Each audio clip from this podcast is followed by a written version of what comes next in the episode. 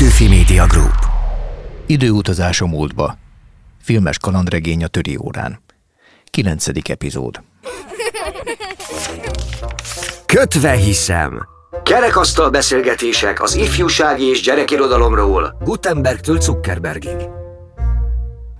Köszöntöm a Kötve hiszem gyerekirodalmi podcast hallgatóit, a mikrofonoknál ezúttal is Harmot Artemis irodalmár, az Ifjúsági és Gyerekirodalmi Centrum vezetője és Nényei Pál író, gimnáziumi irodalomtanár foglal helyet. Én Nyulász Péter vagyok, gyerekkönyvszerző, és nem először bukkan fel itt a podcastunkban az oktatás, nevelés és a gyerekkönyvek kapcsolatának a kérdése, mert hogy az addig világos, hogy a világ mi több saját magunk megismerésében fontos szerepet töltenek be a mondókák, versek, mesék, az irodalmi művek, a gyerekkönyvek, gyerekirodalom. Na de az intézményi oktatás, az iskolai környezet azért egy egészen másik problémakör, és talán nem véletlenül folyamatos vita tárgya, hogy összeférhet-e a kettő, az irodalom és az oktatás. Lehetséges-e a tantárgyi ismeretek átadása irodalmi művekkel? E probléma megvitatásához egy könyvsorozat egyik kötetét vesszük górcső alá, és mint mindig ezúttal is Artemisre hárul a feladat, hogy ezt pár szóval bemutassa nekünk. Szamosparti Hollywood. Ez a címe Zágoni Balázs regényének, amely a Pagony kiadó abszolút töri sorozatában jelent meg. Ez egy időutaztató történelmi kalandregény. Különlegessége, hogy a sorozat minden darabjának van egy fantasztikus kerettörténete, amely azonos. Egy gimnázium udvarán álló fa gyökerei között időalagutak húzódnak, és 12-13 éves hőseink ide vándorolnak, utaznak át. Ebben a könyvben az első világháború idejére ebből az abszolút töri sorozatból ugye a most kiemelt kötött témája a filmtörténet, ami hát nem kifejezetten kap szerepet az általános oktatásban, legalábbis én azt gondolom, hogy nem eléggé, de hát emiatt is hívtunk ezúttal a kötve hiszem kerekasztalához egy filmes szakembert, ő Zalán Márk, a Pázmány Péter Katolikus Egyetem kommunikáció és médiatudományi tanszékének oktatója, aki egyébként nem először tesz eleget az Ifjúsági és Gyerekirodalmi Centrum meghívásának, hiszen a Vadnazac elnevezésű pedagógus továbbképzési szakmai műhely sorozatban is tartott már előadást és foglalkozást, akkor a disztópiákról. Azt gondolom, hogy nekünk magyaroknak akár több tudomásunk is lehetne a filmgyártás történetéről. Mit lehetne elmondani ha csak egy kicsit is, az általános oktatás keretein belül. Hát igen, a, amiért fontosnak tartom ezt a könyvet, hogy egy olyan korszakról beszél, ami a magyar filmgyártásnak az első aranykora volt, nevezetesen a Néma film korszaka, és ami pont az első világháború idejére datálható. Ugye 1914-ben is játszódik a regény, és ekkor készítette el ugye Kertész Mihály a Tolonc, illetve a Bánkbán című filmjét, és um, ugye eredetileg színész volt, és, um, és hát Dániában tanult a filmezést, és akkoriban Dánia volt, eh, ahogy egyébként ez a regényben is elhangzik, így a filmgyártásnak a, a fellegvára.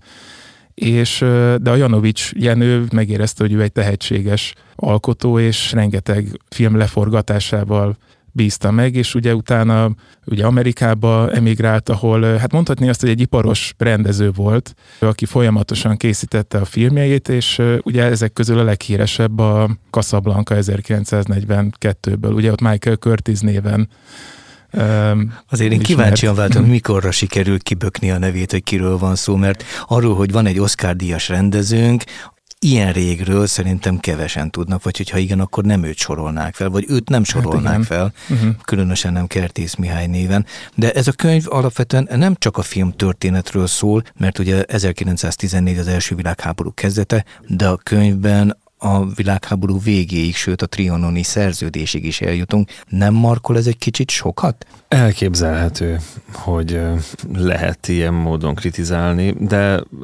azt írja is, hogy az utolsóban maga a szerző, hogy még így is kihúzott dolgokat belőle, és lehet, hogy még többet is húzhatott volna, ugye én nagyon pártolom azt, hogyha egy író húz, érzem azt, hogy hosszú a könyvén is. Hát az kérdés, hogy itt ilyen formában mennyire lehet valóban a történelemről hitelesen beszélni, ez egy nagyon nagy kérdés. Egyébként 14-től 20-ig szerintem vagy 21-ig beleférhet egy könyvbe, tehát hogy azért Tolstoy ennél nagyobb szeletet harapott ki a történelemből. Hát vagy ez a kérdés, hogy mi a hitelesség, hogy hogyan lesz hiteles egy regény, ugye ez a ne csak az igazat mond, hanem a valódit, illetve fordítva.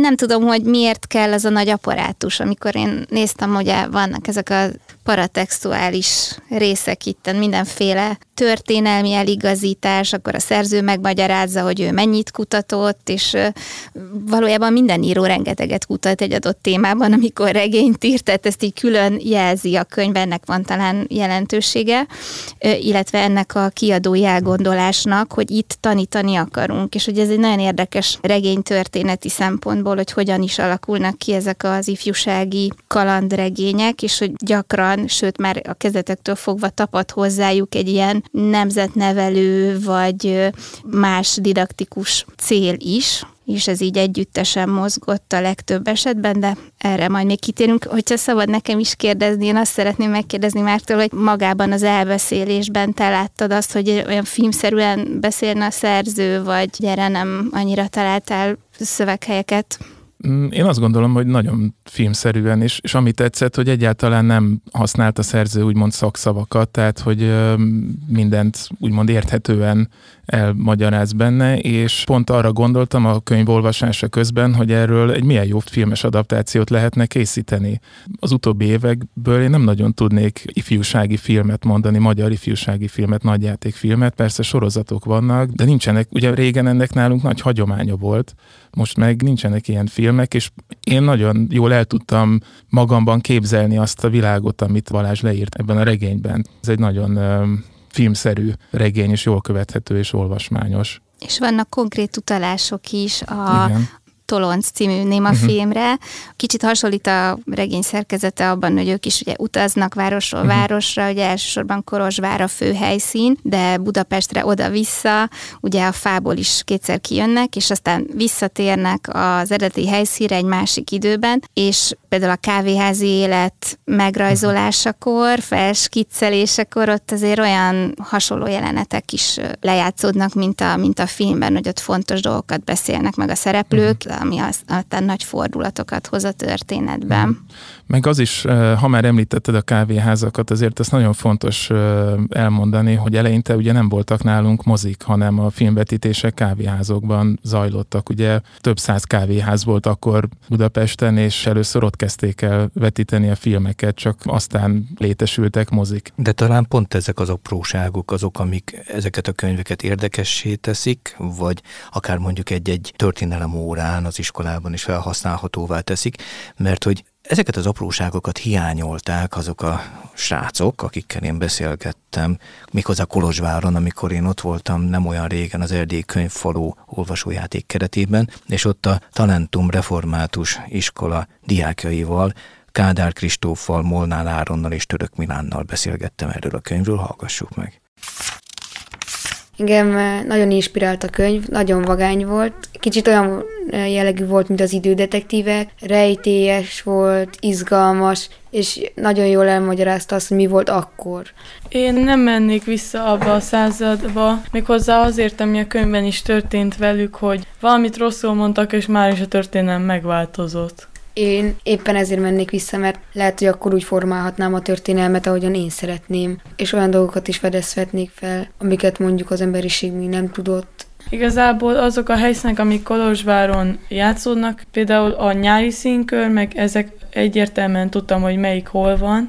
A nyári színkör az a mostani Magyar Színház. Hát igen, és ott van a Szamos is, ugye, itt Kolozsváron, de már teljesen más minden, úgyhogy a lelki szemeink előtt a két kép nagyon kell hasonlítson ahhoz, hogy egyből bevillanjon a fejünkben az, hogy régebb itt megtörtént ez. Tudtatok egyébként ezekről a régi történetekről, ezekről a nagy nevű kolozsvári emberekről? Hát hallottam Bánfi Miklósról, de a többiekről nem annyira. Én sem tudtam ezekről nagyon, mert a történelemből nem tanítsák az ilyen dolgokat, inkább csak az ilyen fő dolgokat, amik úgymond szükségesek.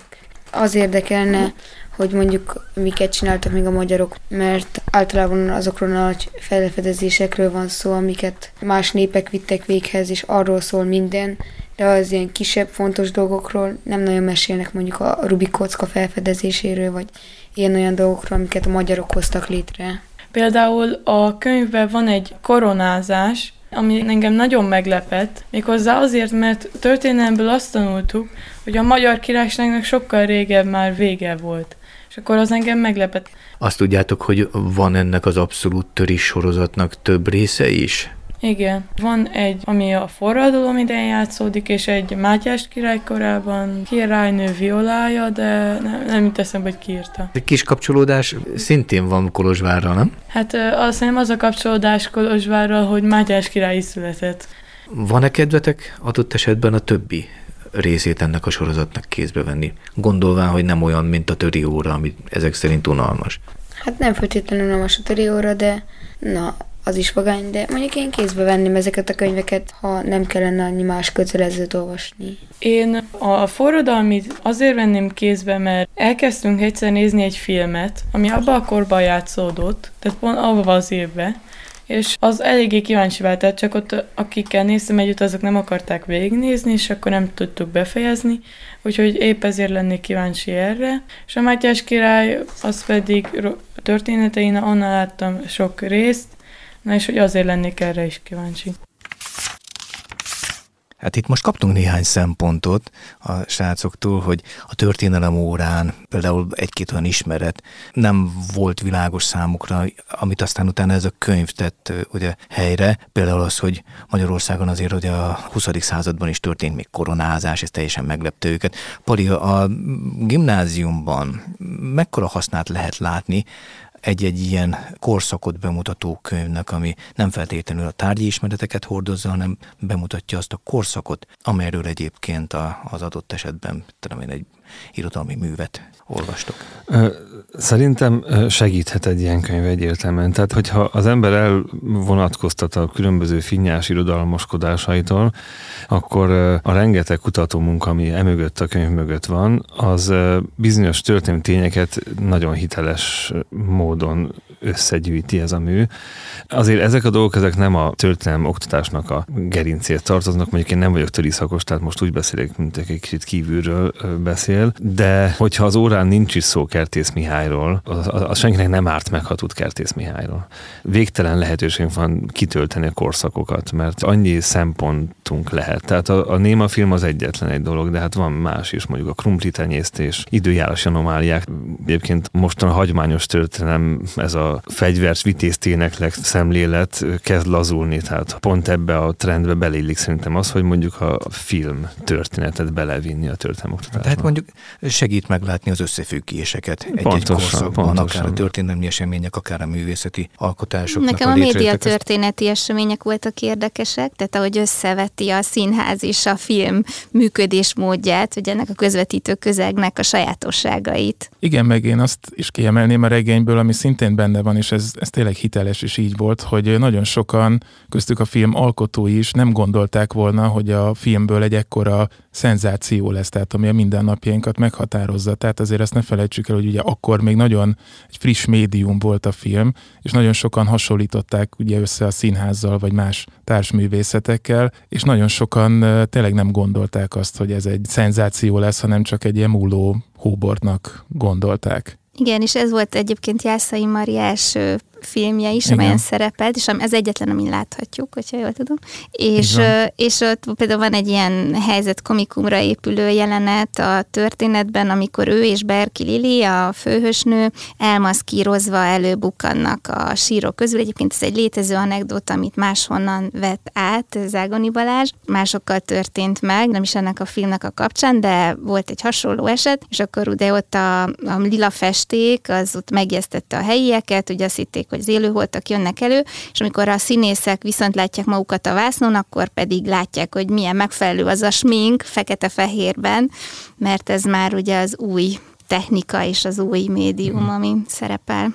Így van, és hát azért azt se felejtsük el, hogy ugye ezek a színészek, meg színésznők ugye ahhoz szoktak hozzá, hogy közönség előtt játszanak, és hogy kapnak valami fajta visszajelzést, akár taps, vagy akár fújolás, vagy bármi, akár egy köhögés is. Itt pedig nem ez történik, hanem egy pár percig ugye úgymond alakítani kell, és utána vagy újra venni, vagy átállni a következő jelenetre. Tehát ehhez nekik hozzászokni, ez, ez egy elképesztően nehéz és szokatlan procedúra volt. És a szerző kiaknázza azt a helyzet komikumot, ami ebből adódik, hmm. hogy ez egy újszerű helyzet. Ugye az irányokkal is ott a sztárszínésznek problémái vannak, hogy honnan is kell bejönnie, meg merre kell néznie, hogy ez aztán végül is passzoljon majd a vásznon. De nekem itt egy kicsit az is volt az érzésem, hogy nagyon hosszú ideig, amíg olvassuk a történetet, folyamatosan ezekre a helyzetkomikumokra épül, nem csak erre a filmes médiumváltásbeli problémára vagy feszültségre, hanem arra, hogy ők meglepődnek azon, hogy mi van a múltban. Nekem ez túl sok volt, hogy állandóan meglepődnek a hősök, hogy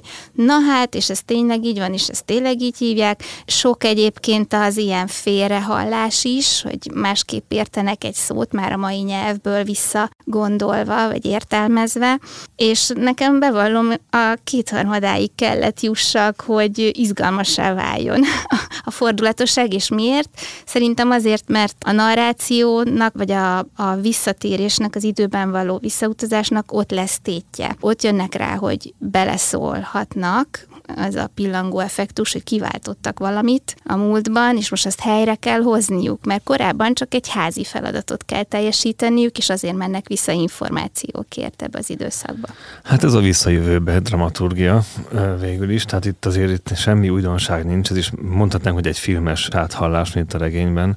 Én, hogyha elfogadom, hogy ez egy oktatókönyv, nekem is sok volt ez. Ez az a típusú, most komolyan, és ez hogy volt, és akkor az elbeszélő lehet lehetőséget kap arra, hogy elmondja, hogy hogy volt. Amiről beszéltünk az enén, hogy sok ez a könyv egy picit, ebbe ez is benne van, hogy valóban soknak kell lennie, mert úgy érzi, hogy ezeket mind meg kell tanítani, hogy hogy volt, meg mindenféle. És hát ez, ez didaxisba csúszik át természetesen.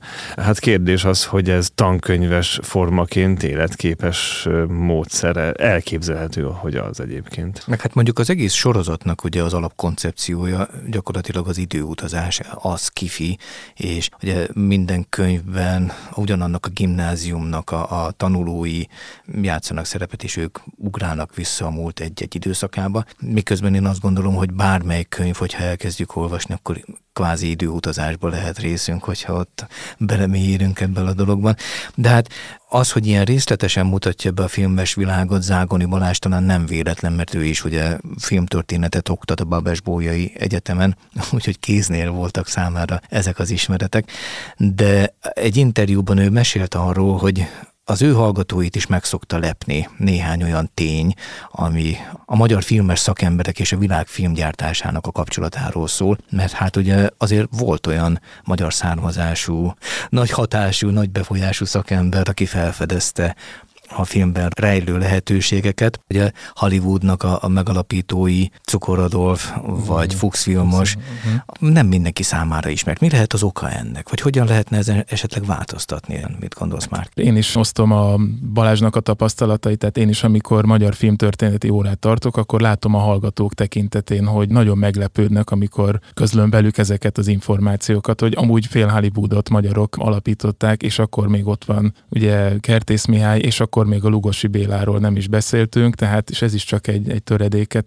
Hogy hogyan lehetne ezen javítani, ugye kezdeményezések már vannak, de valahogy tényleg az oktatásban kéne ezt így jobban hangsúlyozni, hogy azért hozzátenném, hogy a Cukoradolf nem csak ugye a Paramount alapító, hanem ő volt az egyik első, aki kitalálta ezt a sztárrendszert, aki rájött arra, hogy a nézők elsősorban a sztárok miatt járnak a mozikba is. Ő volt az, aki az első amerikai sztárt, a Mary Pickfordot patronálta, vagy így terelgette az útján, tehát ezt, ezt valahogy így tudatni kéne velük, hogy igen, hogy vannak ilyen alkotóink, és hogy azt se felejtsük el, ha már ez Casablanca szóba került, ugye ez egy olyan alfája és omegája az amerikai filmnek, meg a melodrámának, olyan klasszikus, amit nem mernek feldolgozni. Ugye ma Amerikában ugye folyamatosan dolgozzák fel a klasszikusokat, a Casablancahoz nem mernek hozzányúlni. Én egy kicsit beszélgetnék veletek arról is, hogy mint szöveg hogyan játszik ezekkel az elemekkel, mert a sorozaton belül ez a Zágoni Balázs regény mondhatni azt, hogy elég játékos,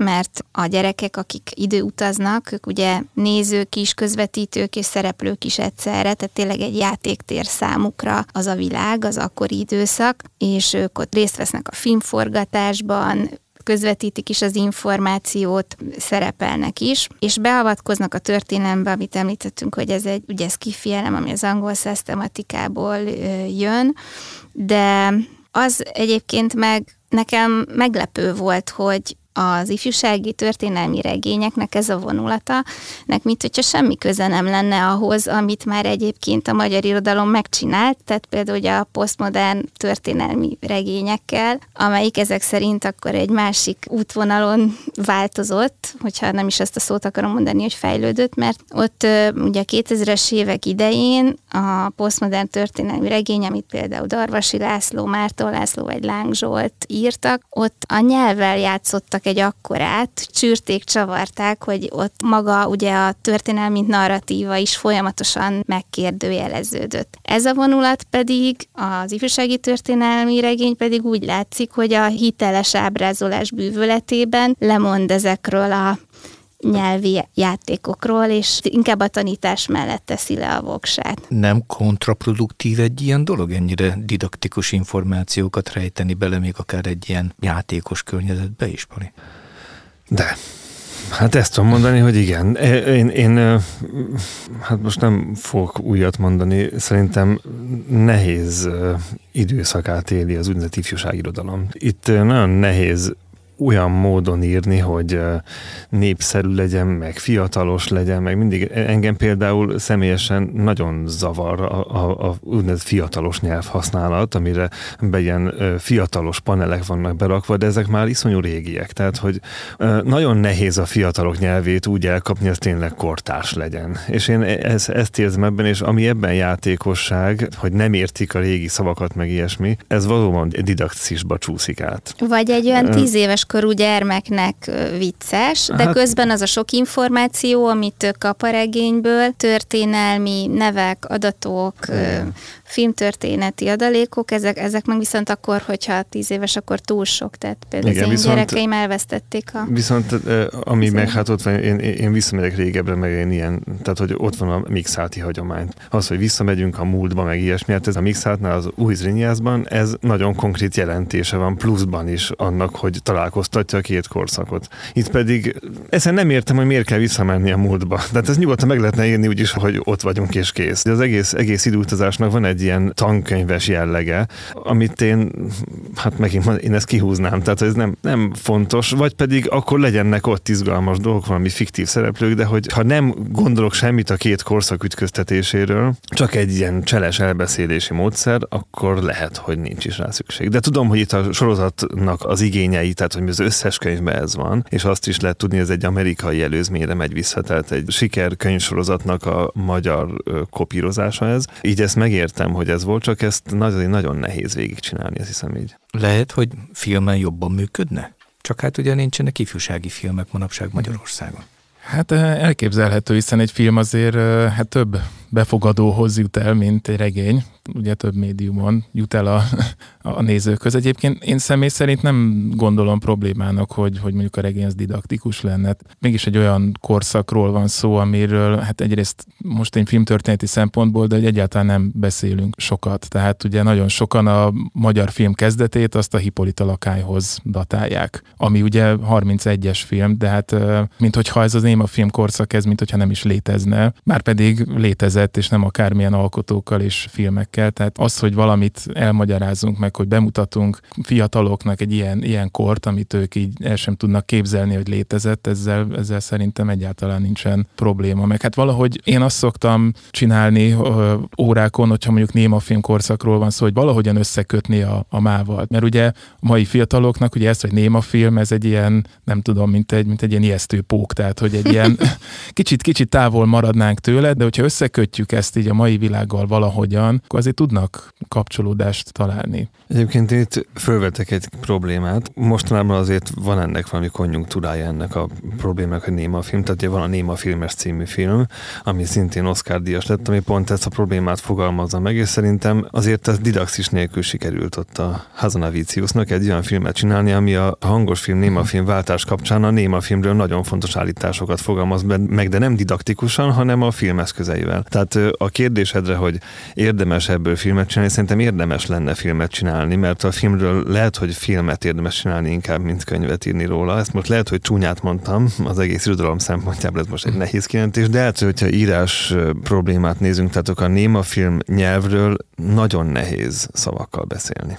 Tehát szerintem mondjuk pont ez az említett Néma filmes című filmben látszik, hogy mai színészek játszanak, és igazából nem tudják azt a nyelvet, ami a Néma film színészet volt, mert hát más tanultak, meg más a korszak. És mondjuk, hogy a kettőt egymástán vetíteni, hogy látszik, hogy mennyire más az igazi Néma film, mint amikor valaki csak úgy tesz, mintha Néma filmezne. Nekem azt tetszett ebben a regényben még, hogy azért nem csak ugye filmtörténeti információkat kapunk, hanem itt Zágoni Balázs több célt is kitűz maga elé, például a, az etnikai kérdés, az egy ilyen nagy téma a regényben, ami ugye kicsit később kerül elő, tehát hogy hogyan viszonyulnak a kisebbségekhez akkor, és hát vannak ugye olyan áthallások, amelyek mindig is feladata volt egy ilyen ifjúsági regénynek, hogy kicsit tanítson arról, hogy hogyan viszonyulunk ilyen kérdésekhez. Hát szerintem ehhez jó lenne egy önálló regény ehhez a témához. Tehát ez nagyon furcsán néz. Szerintem nem is kellett összefűzni ezt a filmtörténeti szállal azért ezt a problémát. Igen, ezt aláírom. Azt gondolom, hogy ezzel a gondolattal itt most le is zárhatjuk ezt a beszélgetést, mi szerint volna érdemes folytatni tovább, akár ezt a sorozatot, akár ezt a gondolatmenetet. A kötve hiszem kerekasztalak körül ezúttal is Harmat Artemis és Nényei Pál foglalt helyet. Vendégünk ezúttal Zalán Márk, filmesztéta és egyetemi oktató volt. Köszönjük, hogy elfogadtad a meghívásunkat. A kötve hiszem gyerekirodalmi podcast munkatársai Csali Anna Mária, Horváth Gergely, Péceli Dóri, Rédl Ádám, Szemők Bálint, Veres Gyöngyi és Vapler Klaudia nevében is köszönjük a figyelmet. Olvassátok a mesecentrum.hu online gyerekirodalmi magazinunkat, és iratkozzatok fel a Magyar Kultúra Podcastok csatornájára, ahol a Kötve hiszem gyerekirodalmi podcast többi epizódja is meghallgatható. Hallgassatok ide, olvassatok sokat. Petőfi Media Group